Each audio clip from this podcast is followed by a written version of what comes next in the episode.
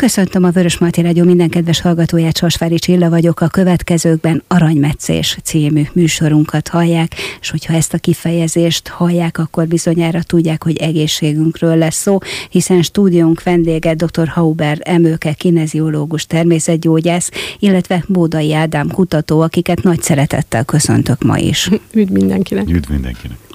Olyan érdekes oldalról fogjuk meg egészségünket ebben a műsorban. Most is izgatottam, várom a téma szerintem sokakat érint, de mégsem olyan, amiről beszélni szoktak. Most fogunk, mert muszáj beszélni. A emésztőrendszerről volt szó az elmúlt hónapokban, és valamelyest most is oda térünk vissza, hiszen emésztési problémákról fogunk beszélgetni.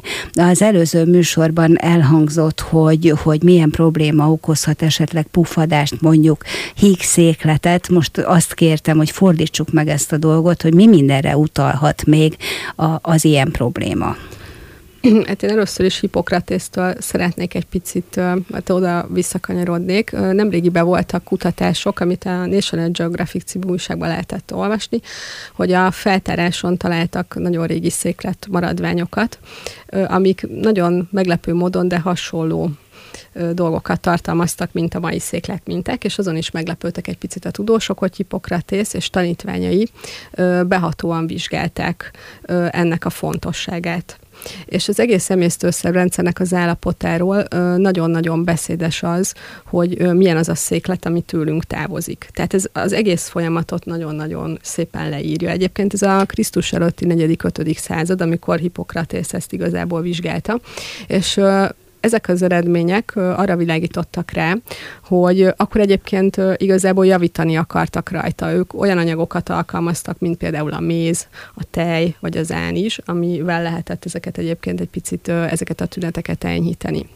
Hippokratész volt az, aki az orvostudományba egyébként bevezette igazából ezt a humorálpatológia nevű dolgot, hogy nedvek és nyákok alapján ö, tipizálta a betegségeket, és ö, illetve a betegségek kialakulásának az okaiként nevezte meg a négy testednek, tehát a vérnek, a epének, és ebből volt egy fekete és sárga epe, és magának a nyákának az állapotát. Ezt egyébként azóta is ö, alkalmazzák ö, a medicinában, és ö, igazából ugyanígy a széklet állapotát is ö, megnevezte, és ugye fontos lenne azt rögzíteni, hogy amikor én kikérdezem mondjuk a klienseket, akkor nagyon-nagyon sokszor én azt vettem észre, hogy nem tudják, hogy mi mire utal.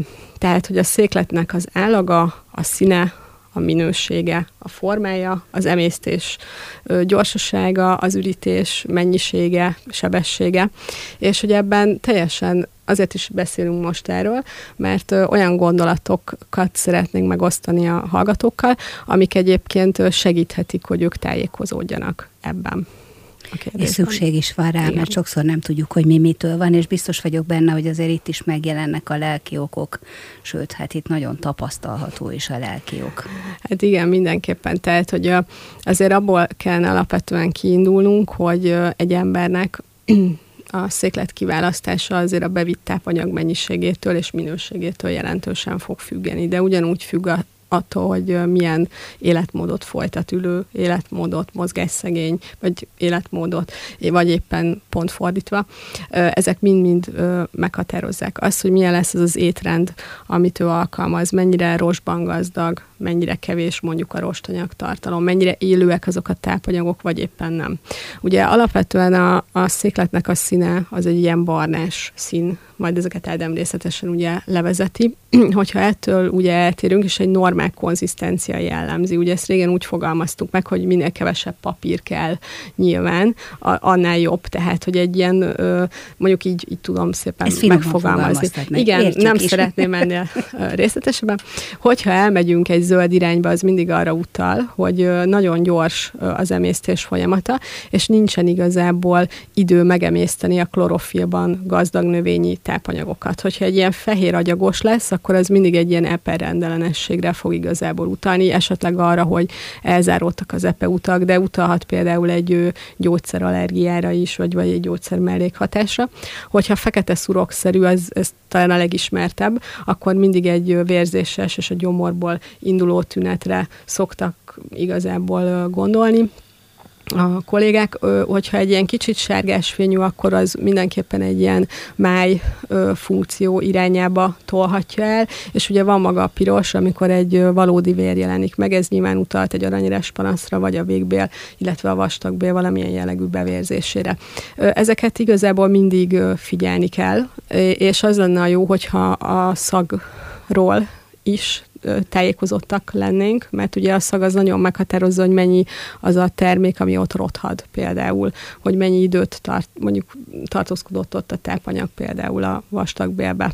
És hogyha erről tudatosak vagyunk, és esetleg figyeljük, akkor nagyon sokszor azt tapasztalhatjuk, hogy tényleg ez akár naponta is változhat, Ugye most nagyon sok embertől én ezt hallom, és hogy igazából akár a hasmenés, akár a székrekedés, vagy a puffadásos dolgok már krónikusan állnak fönn, tehát több mint négy hete fönnállnak adott esetben, akkor azért már jó, hogyha kérünk segítséget.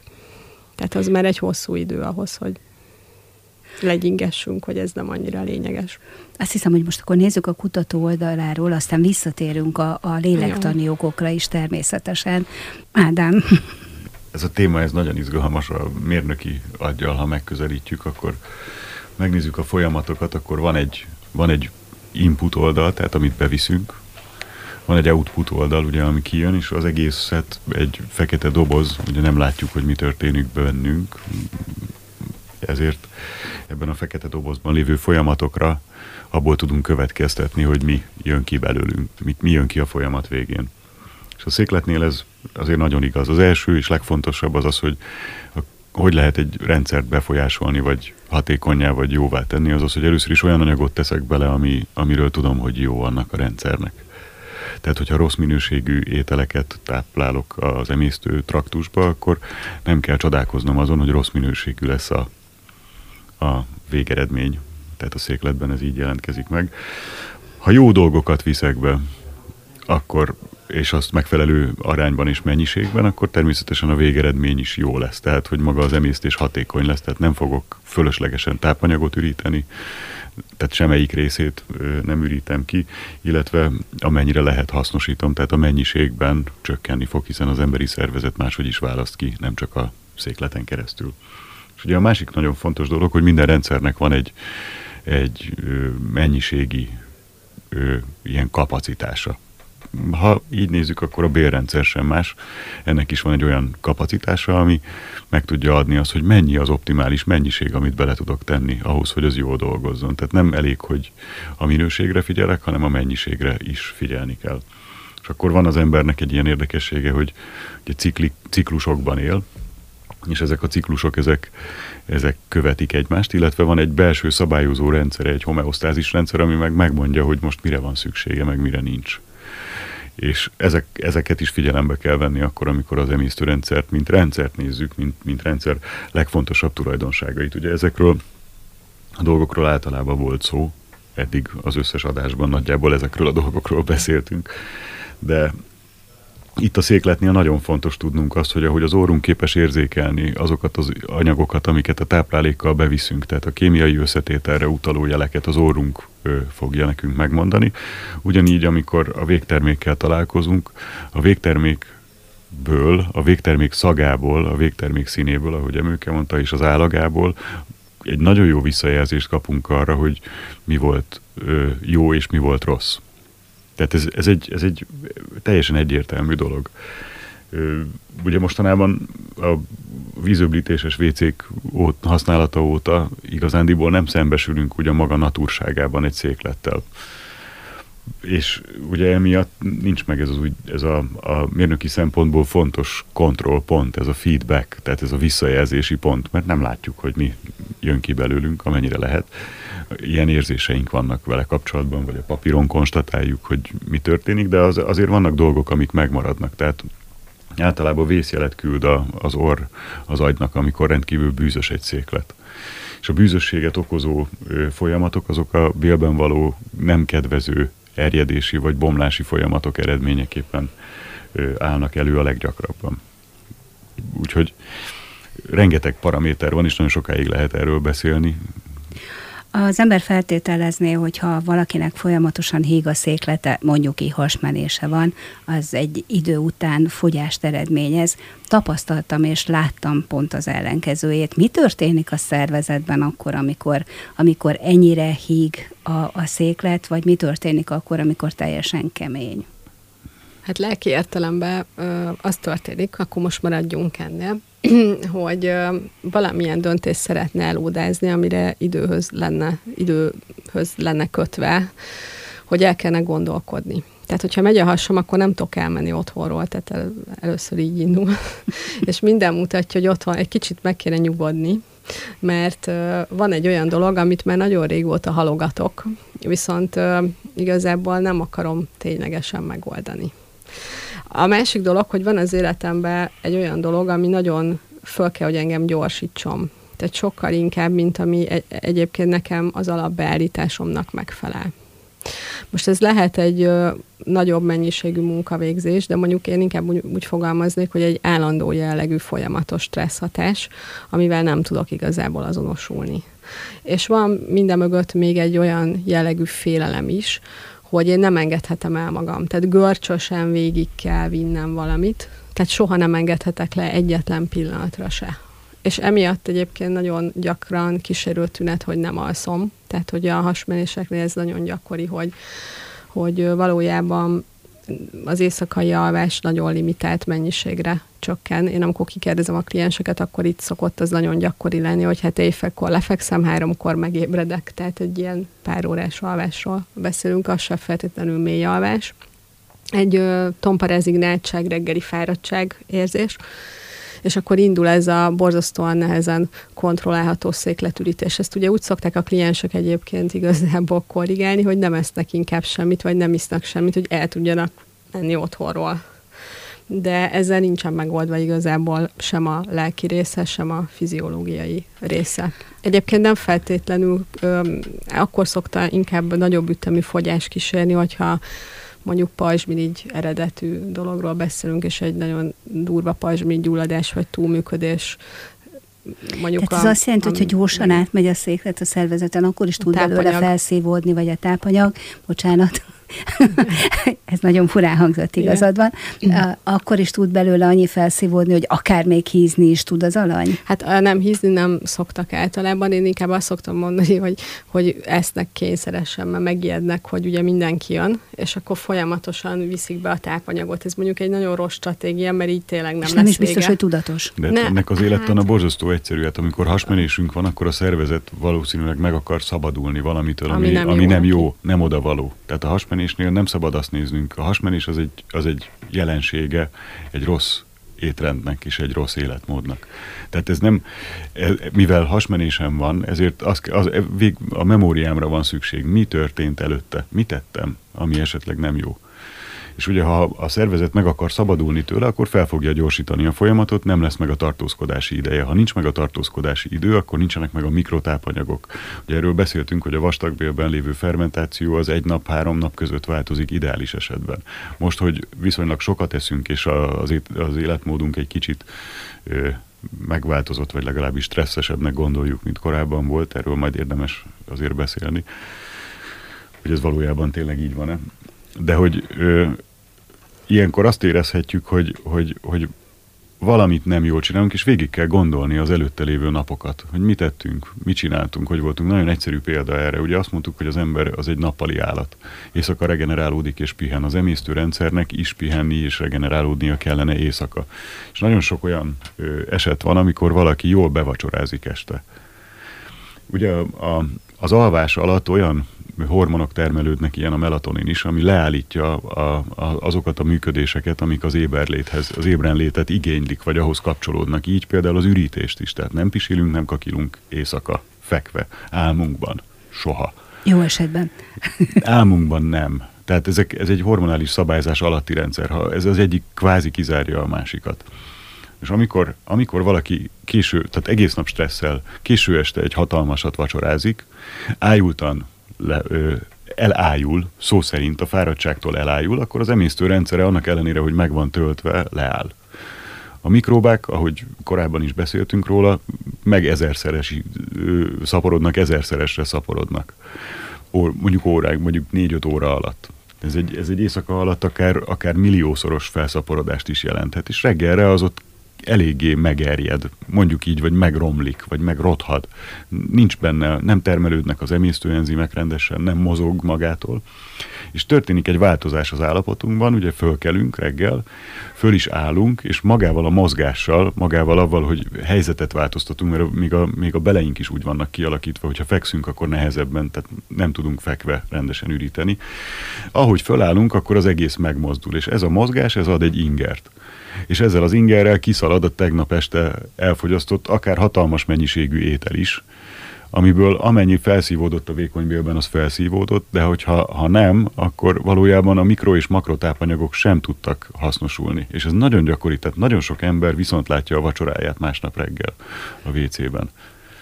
Egyébként, hogy mennyire pszichés ez a történet, szerintem nem mondok újat, nagyon sokan küzdenek ezzel, teszem azt egy vizsga előtt.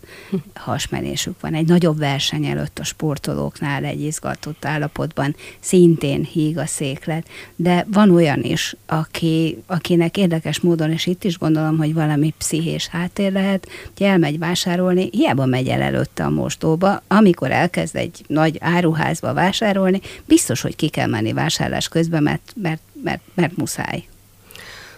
Hát én mindenkinél azt gondolom, hogy az ő stressztűrő képességében van a kulcs. Ugye beszéltük, hogy ez egy bélagytengely, tehát ugye maga a vegetatív idegrendszer, amit ugye a nervus vagus kapcsán Edem elmondott, az annak a, tehát az idegrendszernek az állapota ez nagy, nagy mértékben fogja befolyásolni. Amit te mondasz, ugye a vizsgánál mindig az a legnagyobb probléma, hogyha az ember nem készült föl. Tehát valójában ennek akkor van Vagy legalábbis azt hiszi. Hát igen, tehát hogy ő, ő meg van győződve arról, hogy nem készült föl, és nincs olyan forgatókönyv a fejében arról, hogy ez a dolog jól fog alakulni. Mert van elem is, és mondhatnám azt, hogy az egyes tételt húzom, és azt kihúzom, és elmondom, és ötös.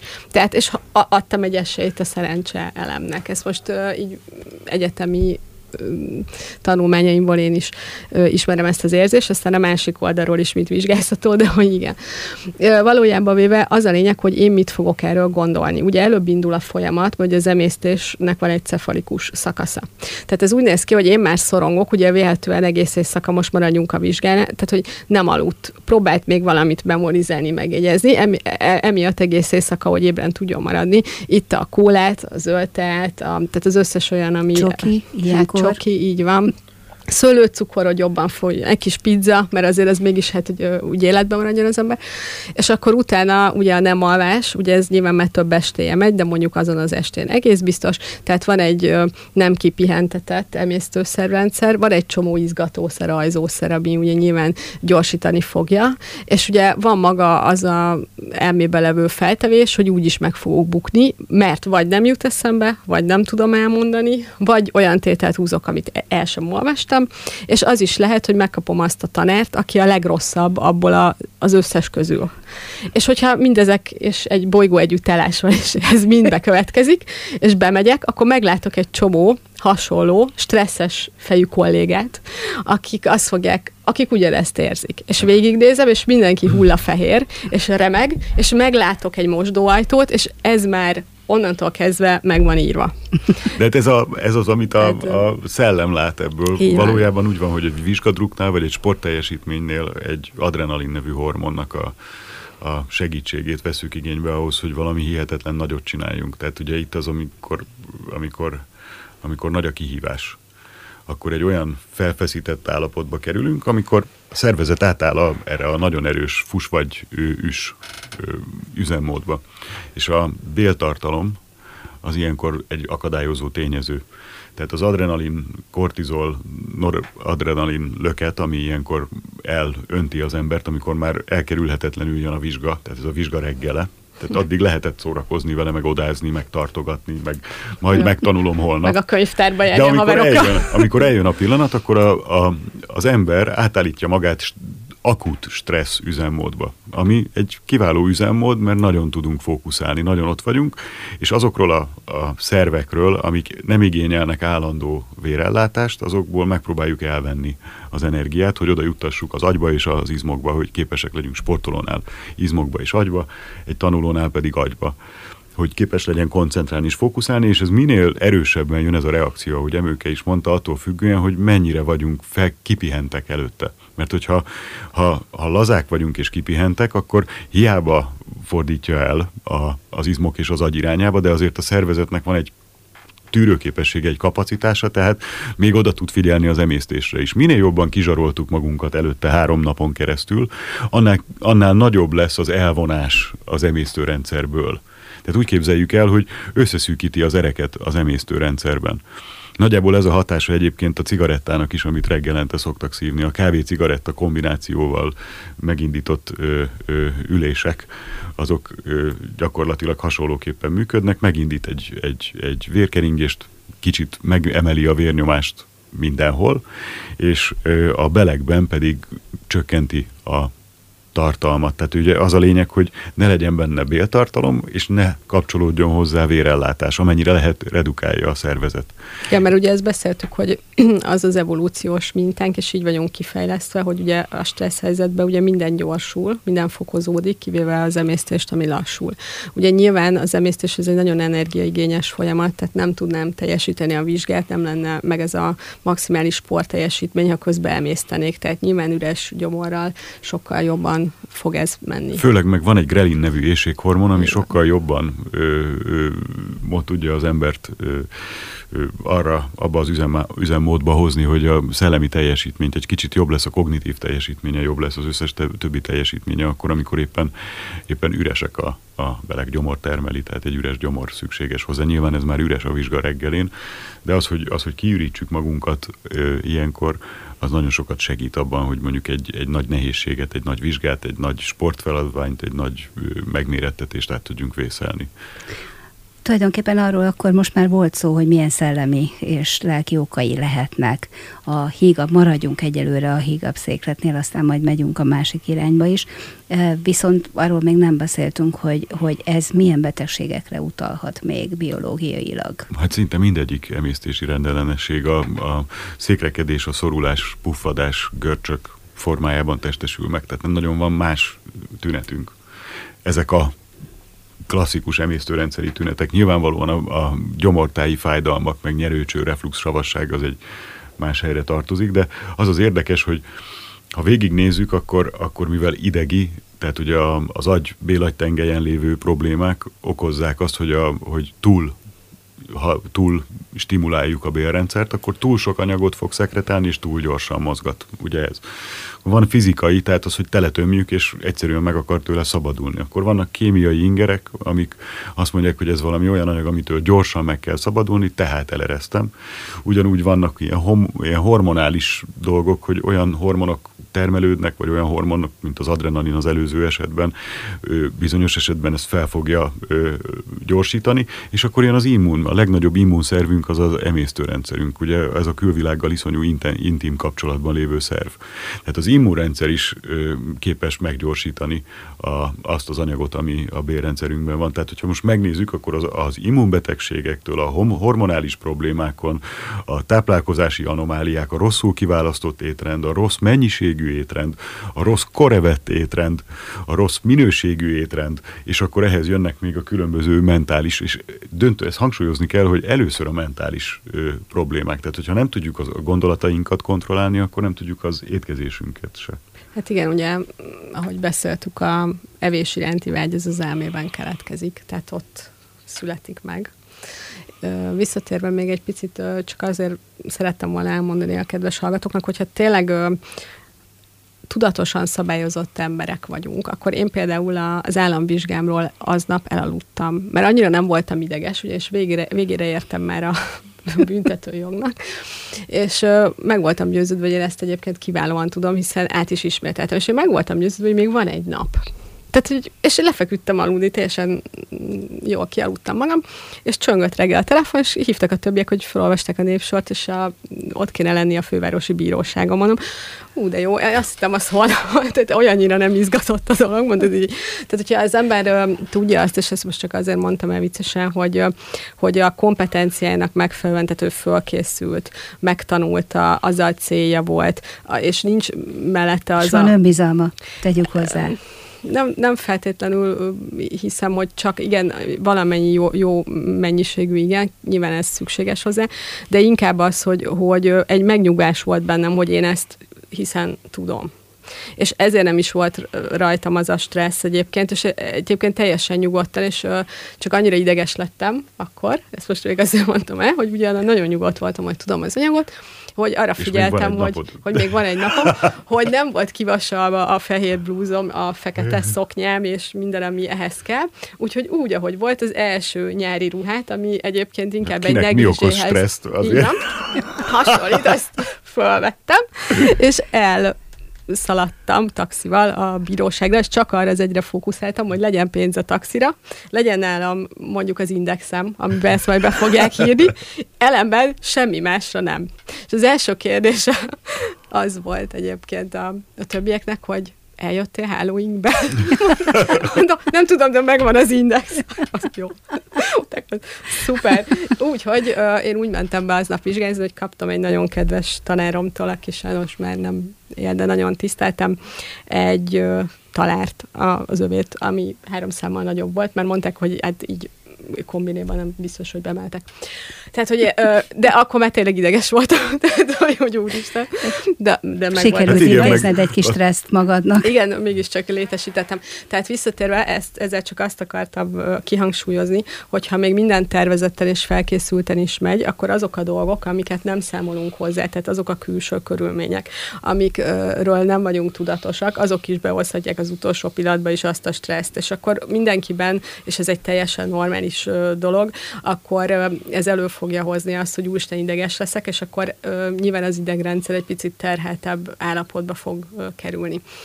Visszatérve úgy még arra, hogy az idegrendszernek az állapota sajnos nagyon összetett, tehát elindul már egy egész gyerekkortól kezdve, nagyon függ attól, hogy milyen mintákat látunk a különböző konfliktus helyzetek kezelésére, mennyire fogunk kiélezni vitákat, helyzeteket, játszmákat, témákat, tehát hogy mi volt az, amiben mi szocializálódtunk, milyen volt a mi imprinting szocializációnk, tehát hogy mennyire kaptunk ideges visszajelzéseket, mennyire kaptunk sok megnyugtató elfogadást, szeretetet, támogatást, mennyire kellett megharcolni például ö, saját magunkért, a saját igazunkért adott esetben a, a családba. Ezek mind-mind ki fogják ö, alakítani a mi stressztűrő képességünket, és azt is, hogy az idegrendszerünk hogyan fog reagálni. Most képzeljük azt, hogy valaki egy ilyen védett közegbe, egy igazi ilyen babaszobába nő föl.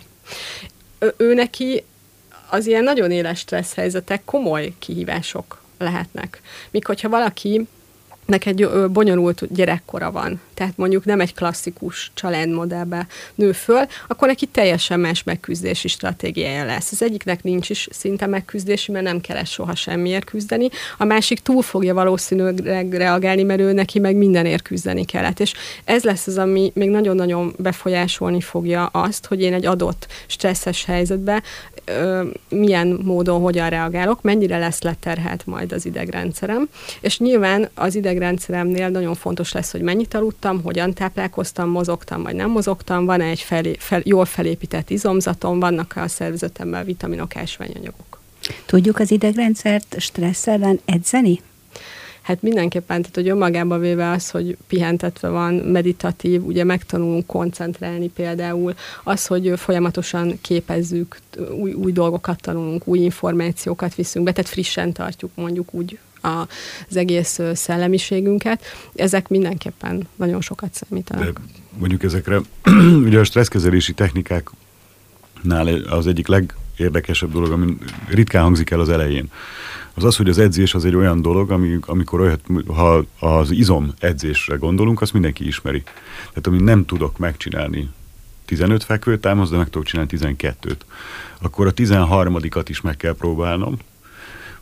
A következő nap valószínűleg sikerülni fog hogyha úgy általában az életmódom jó, és akkor a rákövetkező nap a 14-et próbálom, nem biztos, hogy sikerül, de az utána menni fog, és így napról napra egyre jobban. És itt ö, van a, a a léleknek óriási beleszólása van, és annak, amit Emőke mondott, hogy mit látunk, milyen modelleket, milyen megküzdési stratégiákat. Tehát, hogyha egy gyerek azt látja, hogy a családjában mindenki mindig pánikba esik, amikor valami új szituáció van, akkor ő ezt a mintát el fogja sajátítani, és ő is pánikba fog esni, amikor egy új dologgal találkozik.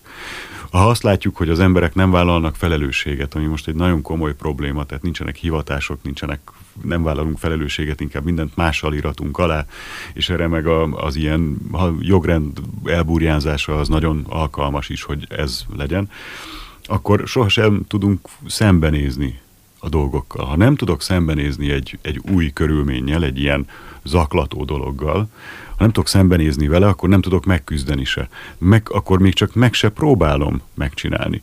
Magyarul a stresszre való felkészítésnél azok a dolgok, amik zavarnak, azokat meg kell ismernem, és le kell tudnom győznöm. Tehát ezt, ha nem nézek vele szembe, akkor nem tudom kezelni. Ez egy nagyon fontos dolog, mert hogy ez is gyakorlással lehet. Most gondoljunk egy brutális stressz helyzetre. Valaki torkon csíp egy méhecske, bedagad a torka, és a családtagjai vannak csak ott, és valakinek föl kéne vágni a gégéjét, hogy levegőt kapjon, mert nem ér oda a mentő. Ez egy olyan elképesztő stressz helyzet az ott lévő embereknek, hogy az iszonyat. Tehát ezt nem nagyon nehéz elképzelni.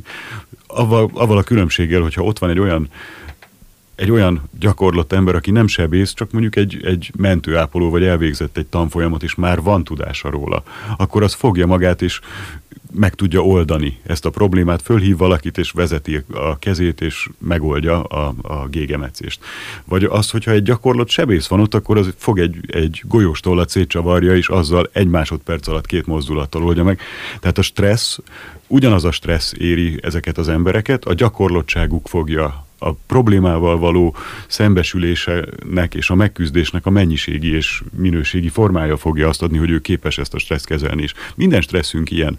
Tehát amikor rám dudálnak a a, a belvárosban, mert rosszul nem raktam ki az indexet, vagy kiraktam, de nem fordultam, tehát valami minimális dolgot csináltam, amit mások intrúziónak vagy ö, problémának éreznek, és anyáznak és dudálnak, akkor iszonyatosan felkapom a fejem, mert ez nagyon ritka Budapesten. Hogyha ugyan, ugyanezt csinálom Kajróban, rám dudálnak és rázzák az öklüket, akkor kinézek és rájuk mosolygok, mert ez, ott ez a szokás, ez a normális dolog. Tehát, hogy értjük azt a különbséget, hogy ott a, az, ugyanaz a dolog már egy megküzdött állapotban van, senki nem idegeskedik azon, hogy valaki ledudálja. Itt Budapesten, vagy, vagy Székesfehérváron, hogyha ránk dudálnak, Székesfehérváron, mert Budapesten igen. dudálnak szerintem. Hát egyébként, amit Ádám mond, ez tényleg ki, kiszélesíti. Ugye, amikor én is legutóbb hazajöttem mondjuk Kairóba, és akkor legyünk ennél a, a mondjuk példánál, ott mondjuk ez a tíz sáv, és olyan káosz, és ugye egy borzasztó szennyezett levegő, meg minden, és tényleg azt mondta az ember, hogy ha egyszer én onnan kijövök, én egyetlen egyszer nem fogok azon dühöngeni, hogy a rakparton dugó van. az, az olyan nincs, valami négy órát ültem a taxiba, mire eljutottam a repülőtérig. És nem mentem messzire. És, és dudáltak És dudáltak, üvöltöztek, össze, nincsenek sávok, egyszer japán tudósok próbáltak egyébként azt racionalizálni, de feladták, tehát hogy nekik sem ment. De most azok után, ha mondjuk egy ilyen székesfehérvári forgalomra gondolunk, hát az, az, az semmi. Na, ugyanígy vagyunk egy picit ezzel, hogy, hogy amit Ádám is mondott, meg én is próbáltam hangsúlyozni, hogy nagyon befolyásolja, hogy mi hogyan fogunk reagálni, az, hogy mi, milyen mintákat látunk a környezetbe. Tehát hogyha mi azt látjuk, hogy tényleg mindenki pánikba esik, anyu is és apu is, az a, egyébként gyerekként a mi biztonságérzetünket sem növeli. Nagyon valószínű, hogy bizonytalanok mi leszünk, is bizonytalanok igen. leszünk, és utána mi is egy-egy helyzetben nagyon bizonytalanul fogunk reagálni. Míg hogyha azt láttuk, hogy mondjuk apu nagyon határozottan tudja ezeket a dolgokat kezelni, akkor az a mi bizalmunkat az ő irányába növeli, de egyébként mi is sokkal magabiztosabban fogunk tudni egy-egy adott helyzetbe fellépni. Nálam például én konkrétan tudtam azt, hogy a, a viz... én egyébként általában volt bennem vizsgadruk, és egyébként te is tudod, hogy soha nem megyek sehova úgy, hogy nem készülök föl. De ez pontosan azért van, mert én nem szeretem azokat a helyzeteket, amikor mondjuk nem, nem, tehát hogy én nem tettem meg mindent annak érdekébe, amit megtehettem volna. Mondjuk Egyébként nekem, is maximalista vagy kicsit. Na. Én nagyon maximalista vagyok, és ezért nekem ez sokkal megnyugtatóbb. De ha netentem, mert voltak olyan munkahelyeim, ahol sosem tudtam felkészülni, mert olyan helyzetek voltak folyamatosan. Kereszte a stresszt, a kihívást, így van, hogy kere- szembenézzen így vele. Van. Ott, igen. Edzés volt. Ott, így van, ez ott ez egy nagyon kemény edzés volt, és ez most nagyon sokat segít, mert nincsen két egyforma kliens, és nincs két egyforma probléma, és hiába magoltam volna be az anyagot, semmire nem mennék vele. Mert, Tehát te most folyamatos edzésben én vagy folyamatosan igen edzésben vagyok. Visz Viszont ez nem vetülhet ki, azt akarom mondani, mondjuk úgy, hogy akkor nekem egész nap, mivel most ez egy folyamatos edzés, azért nem mehet folyamatosan a hasam, mert akkor egy terápiát se ülnék végig. Tehát ez azért nyilvánvaló. Viszont azzal nem árulok el nagy titkot, hogy a, abba a 12 órába én soha nem eszem. És ennek az egyik oka az, hogy csak akkor tudok igazából klasszikusan odafigyelni arra a másik emberre, és odaadni ezer százalékba a figyelmemet, és minden rezona, tehát bármit, amit ő mond, amit vissza visszacsatol, akár a nonverbális, akár a testi kommunikációjába, hogyha valójában véve tényleg nem emésztek, mint egy nagy óriás kígyó, hanem tényleg... Hát semmi nem vonhatja tudok, a figyelmet. Igen, igen, tényleg tudok figyelni. És ezért, ezért nagyon fontos az, hogy azt értsük, hogyha nagyobb a terhelés, akkor az életünkben, és ez legyen fizikai, lelki, szellemi, vagy úgy összetéve az egész, akkor, és stressz helyzetekben vagyunk folyamatosan, akkor nagyon-nagyon meg kell választani azt, hogy mennyit és mit teszünk. Nagyon el kell menni egy minőség irányba. Ha már ilyen probléma előfordult, akkor a nyers táplálkozással egy kicsit azért óvatosan kell benni. Tehát, hogy a hasmenések esetén ezek a kimondottan nyers, nem, fe, hát nem, nem jól előkészített anyagokat. Diétát. Így van. Kíméletes időszakban lehet a megterhelő diétát, tehát hogy, hogy Igen. lássuk az egyensúlynak a, a, a meglétét.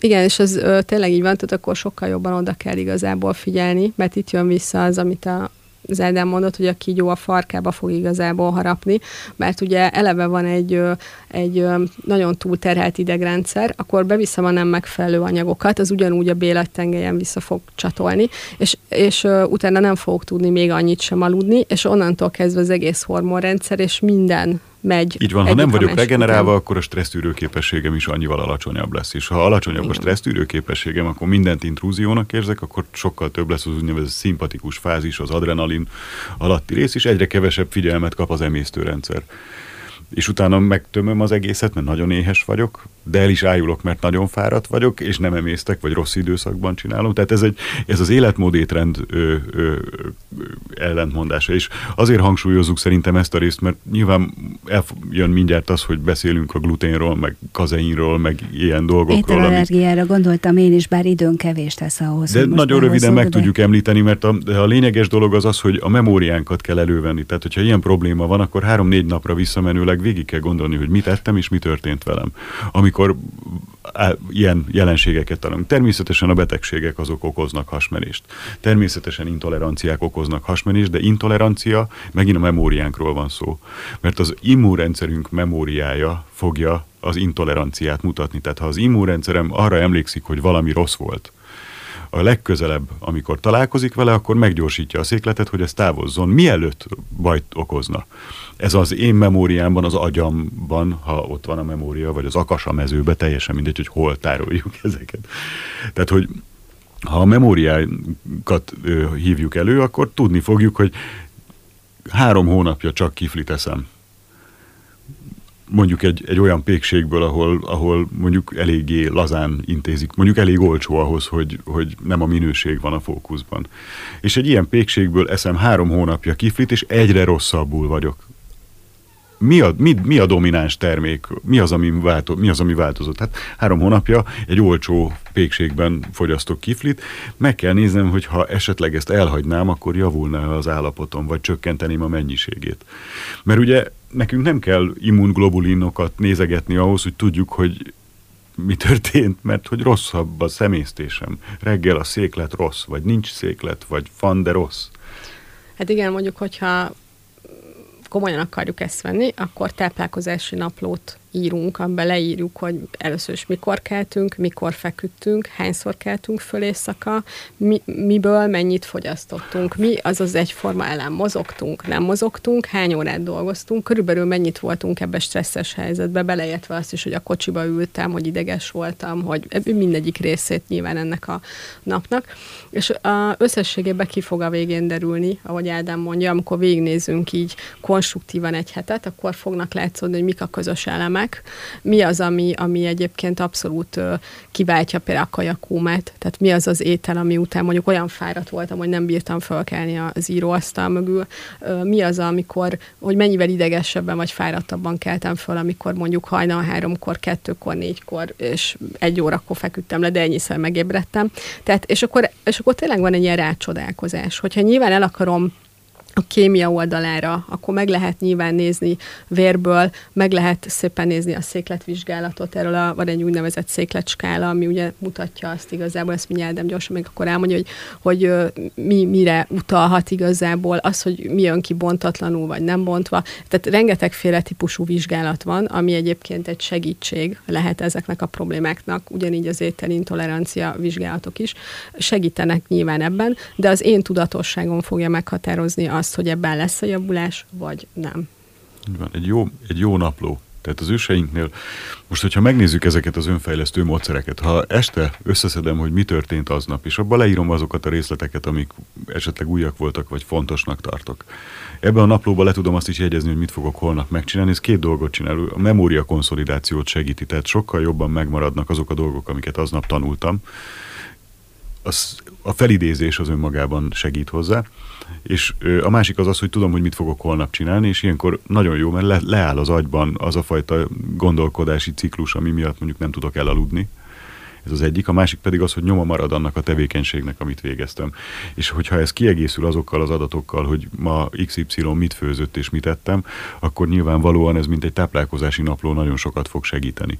És azért azt is tudnunk kell, és ezek is olyan ilyen triviálisan hangzó dolgok, de ugye azt mondtuk, hogy a tej az növendék táp ha nem vagyunk növendékek és régóta nem fogyasztottunk tejet, akkor sejthető, hogy nem fogjuk jól emészteni, tehát nem kell csodálkoznunk, hogy mondjuk meghajt.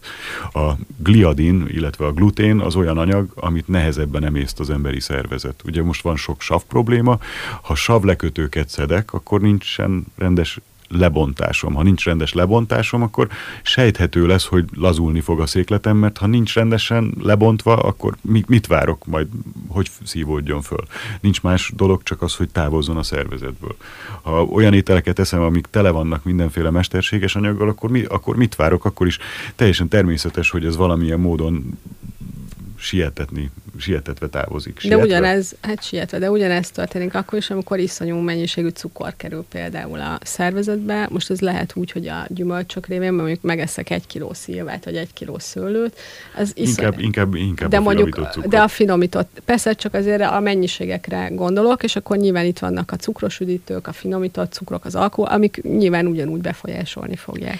Nem végeztünk a témával semmi esetre sem. Ó, még, kiha, még van. Úgyhogy folytassuk egy hét múlva innen. Én nagyon szépen köszönöm, hogy itt voltatok. Köszönöm a beszélgetést dr. Hauber Emőkének és Bódai Ádámnak. A hallgatóknak köszönjük szépen a figyelmet. Egy hét múlva újra itt vagyunk ezzel a műsorral. Viszont hallásra. Viszont hallásra. Viszont hallásra.